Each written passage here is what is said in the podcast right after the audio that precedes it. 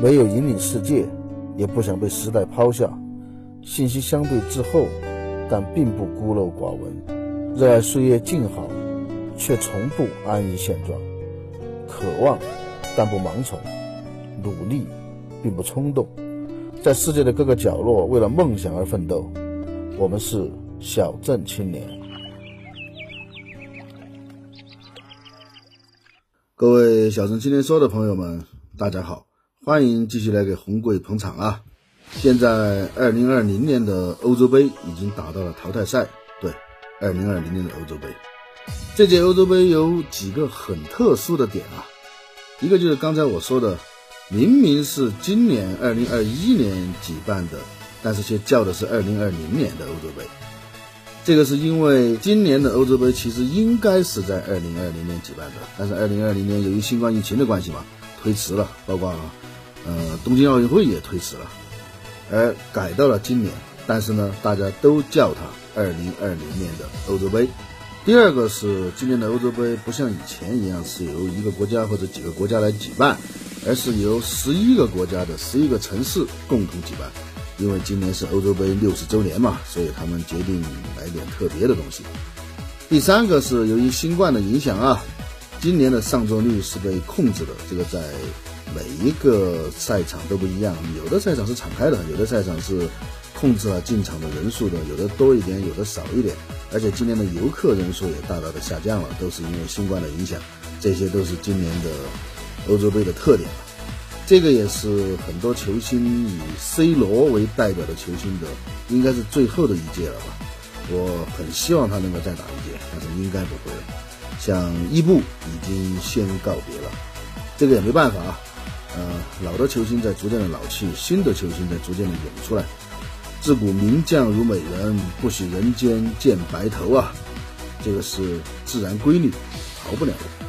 这届欧洲杯我没怎么看啊，以前的欧洲杯我都是很仔细的看的，今年就看了几场吧，因为我现在很忙，一个是工作上的原因啊，一个是我自己也在准备一些事情，这段时间我在憋着，准备憋个大招，准备干一票大的，是什么就不说了，我翻了我以前的很多朋友圈和我做的节目啊，特别是每年的总结。发现我一般来说，我有什么计划，喜欢早早的来宣布，但是这些计划往往都不能说半途而废吧，嗯，至少结果是不尽如人意的，或者是就在时间上是远远的比计划的要慢得多的，所以这次就不说了，希望能做成，到时候我会说出来，大家帮我庆祝一下，要是没做成，你们也不知道，还以为我一直在岁月静好呢。就我看的这几场比赛来说啊，我讲一下我的观感。我觉得今年就是传统意义上的弱队和小国的比赛，其实越来越好看了。反而强队的比赛就那样。比如说北马其顿啊、芬兰啊这些国家，虽然打得不好啊，也没有什么球星，但是很有血性，是真的在努力的作战，而且也看到了很多熟人啊，比如马其顿的那个潘德夫。那个天呐，我以为他早就退役了。那个是以前，呃，我狂迷国际米兰的时候的一个很有名的球星。反观那些强队，比如说英格兰，其实我一直是英格兰的球迷啊。欧洲我就喜欢英格兰和德国，我喜欢这种风格。嗯，特别是英格兰，我从九八世界杯以后就一直是他的球迷。很多朋友都跟我说，说是算了，你不知道英格兰号称欧洲中国队吗？他虽然一直没有什么好的成绩，很多重要比赛都是输，但是打得非常的好看，特别是九八年和零二年两场和阿根廷的大战啊，嗯，一说就是二十年前的比赛了，可见我的年龄啊暴露了。但是这届英格兰，嗯，说老实话，我觉得踢得像一样，一大群的英格兰糙老爷们竟然去模仿技术流球队去打短传渗透，神经病啊！你大开大合的长传冲吊没有了，反而去学什么小范围的闪转腾挪，嗯，就好像一群猛男要去学绣花。人家西班牙玩这种技术流是有原因的，因为伊比利亚半岛的那个人种啊，在欧洲本来就是身材最瘦小的，他倒是想拼身体要拼得过啊。你就不是那种人，真是气死我！但是这个这个不是重点啊，嗯，我想说的是什么呢？就是每逢大赛的时候啊，都会出现一种观点。我在前几天去昆明办事的时候，还遇到一个哥们儿，跟他谈起今年的欧洲杯，他就是这种观点的坚定的支持者。他就说，今年由于新冠啊，那些什么门票收入啊、游客收入啊都没有了。那肯定博彩公司就要疯狂了，他们就要拼命的挣钱啊，所以就会怎么样怎么样怎么样，这个就叫阴谋论。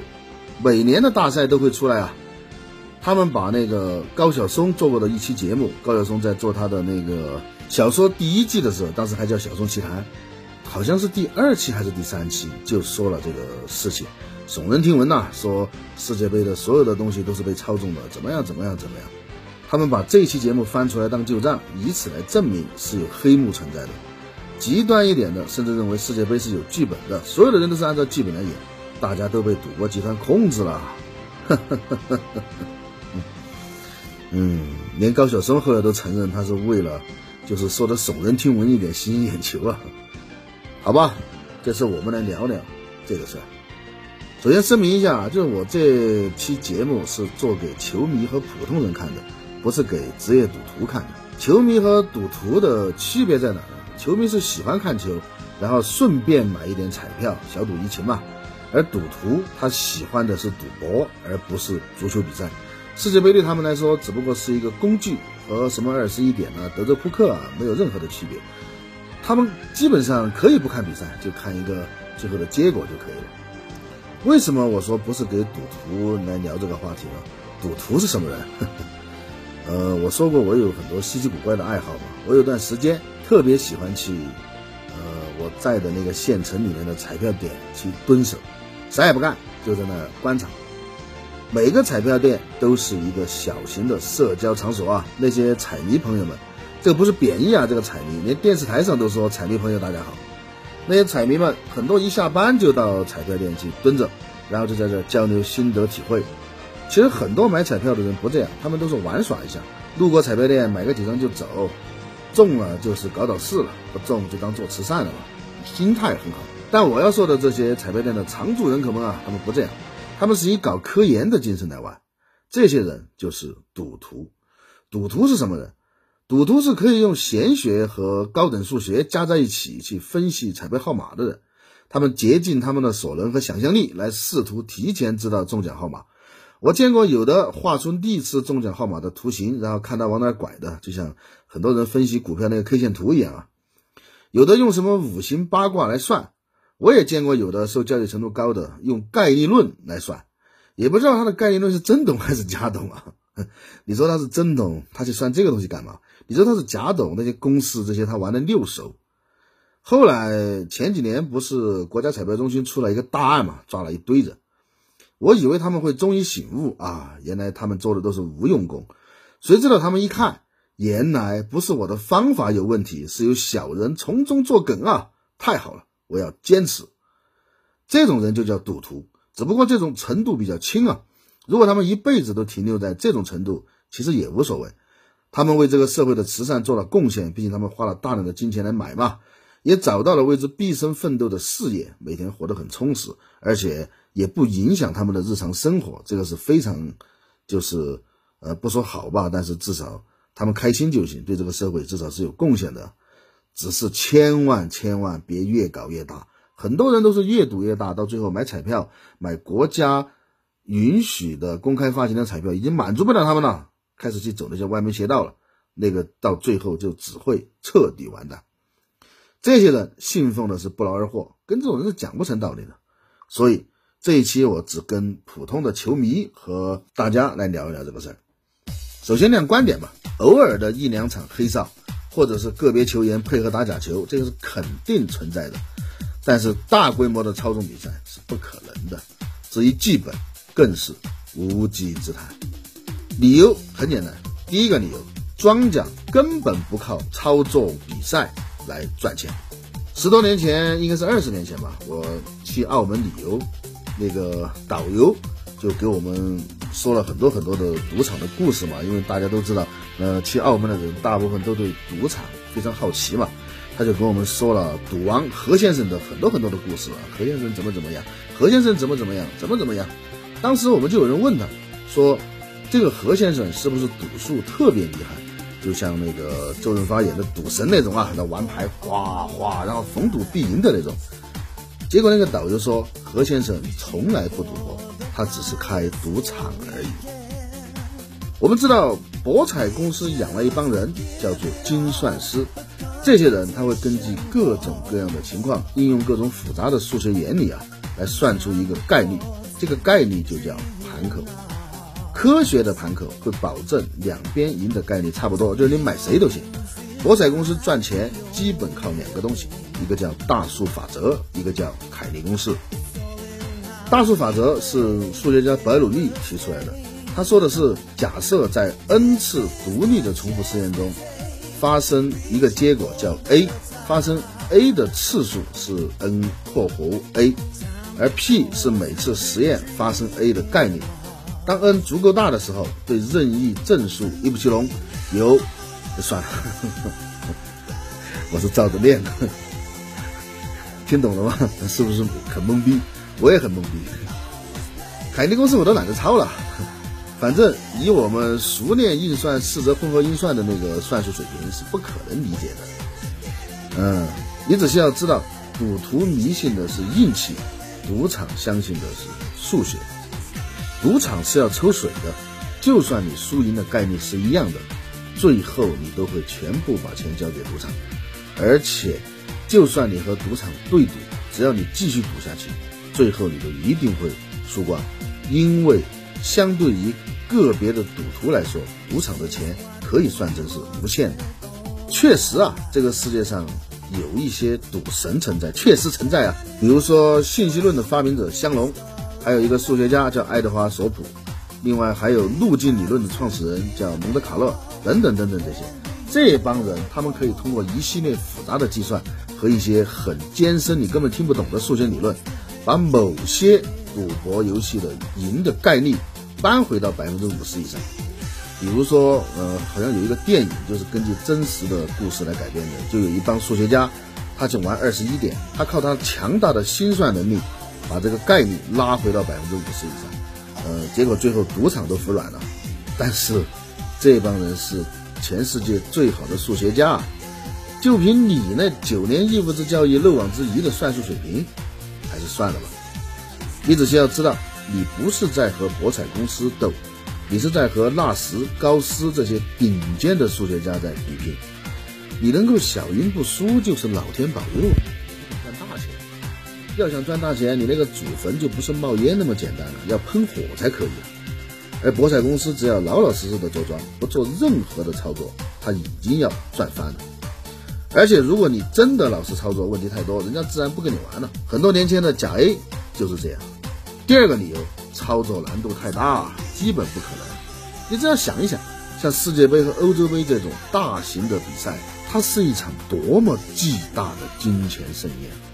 博彩公司在这里面只是一个环节，甚至都不是主要的环节，只是一个打偏偏赚点钱的而已。而且除了经济利益之外，这里面还涉及到巨大的荣誉啊，人民的期望，万众瞩目，国家之间的博弈。你真的相信小小的博彩公司能够摆平这一切吗？如果按照他们说的，欧洲杯和世界杯既然有剧本，那么幕后的人他要同时摆平几百个球员、几千个工作人员、几十个主权国家，而且这么多年不露一点马脚，没有一个人揭盖子，也没有半点证据流出来，这可能吗？你在侮辱谁的智商吗？这是第二个理由。其实前面这两个理由你都可以不管。有下面这个理由三就足够了。第三个理由，不值得。我们假设一下哈，假设高晓松说的是真的，大家认为的也是真的，博彩集团就是有这么大的能量，他们就是可以控制这么多个国家，这么多个人，这么多球员，这么多工作人员，并且这么多年不会露出一点政绩。如果这一切都是真的，这还是博彩集团吗？这他喵的是共济会呀！共济会都没有这么大的能量，我们现在假定它有，会发生什么事？如果一个组织真的有那么大的能量，那么世界杯和欧洲杯这种小生意对这个组织来说不值得一提呀。有无数的东西利润比这个要大得多得多得多得多得多得多，而且被发现的几率也要小得多得多得多得多得多。比如说发行货币、金融市场、关税、金火、能源，和这些比起来，欧洲杯这点赌博人的钱算个屁呀！小打小闹而已。你自己已经有了一个金矿了，你还会去摆摊卖水果？有这个理由就够了。所以说，可能会因为某些原因而出现某些场次的假球或者黑哨，比如说疑点重重的九八年世界杯的决赛和零二年的韩国，那个是实锤了的，连那个裁判莫雷诺都出来公开的承认了，说他就是被操纵了，或者是某些原因，有些球员个别球员起了那种小心思，就像我们零比五输给泰国那场，这种个别现象是存在的。但是大面积的控制全部的比赛，或者说完全有剧本，我只能说你想的太多了。这个世界是非常复杂的，以我们老百姓的思维去思考那些站在食物链顶端的顶层设计者的想法是很可笑的，最后就会像那个砍柴的认为皇帝砍柴用的是金斧头一样可笑。很多年前有一本书红透半边天啊，叫《货币战争》。它讲的是以罗斯柴尔德家族为首的财团是如何在背后控制整个世界的。可是我就听过一个经济学家，我已经记不清是谁了，我懒得去考证。他说得好，他说，如果这些像罗斯柴尔德和索罗斯这样的金融巨鳄们的操作，既然能够用一本书解释给普通人听，普通人竟然还看得懂，那你也太小看这个世界了。他们的操作，就算你全程旁观，并且他们讲解给你听，你都不可能会懂。所以说，看球的时候，几个朋友赌个十块二十的，增加点看球的热情没有问题。要真指着这个发家致富，或者认为幕后有一只黑手控制了所有的比分、所有的进球、所有的胜负，你这个智商基本就告别自行车。好，本来这一期给大家推荐的歌曲，顺理成章的应该是。今年二零二零年欧洲杯的主题歌，这首主题歌还是由大名鼎鼎的 U2 的主唱来写的，而且网上已经把它捧上天了，说这首主题歌体现了什么什么什么什么什么什么什么什么都无所谓啊，就是难听啊，反正我觉得很难听，呃，也不能说很难听吧，但是至少不好听，没有像这种世界大赛的那种，你不说给我那种生命之杯的那种惊艳的感觉啊。你至少也要像点样子嘛，所以我不打算给大家推荐这首歌，大家可以自己去听，喜欢就听，不喜欢就证明我说的是对的。如果喜欢的话，呃，大家审美有差异很正常。我给你们推荐一首偏门一点的歌曲啊，这首是二零一二年欧洲杯的香港第七主题歌，没听说吧？还有香港地区主题歌，由李克勤演唱的《决战草原》，相当的好听，大家。细品。中万人的哼出天，大地都崩裂，国度快变天，撑得起名字写于我背响吉叹破断崖是昨天。登高峰迎上天却未现继续攻总有人会出现。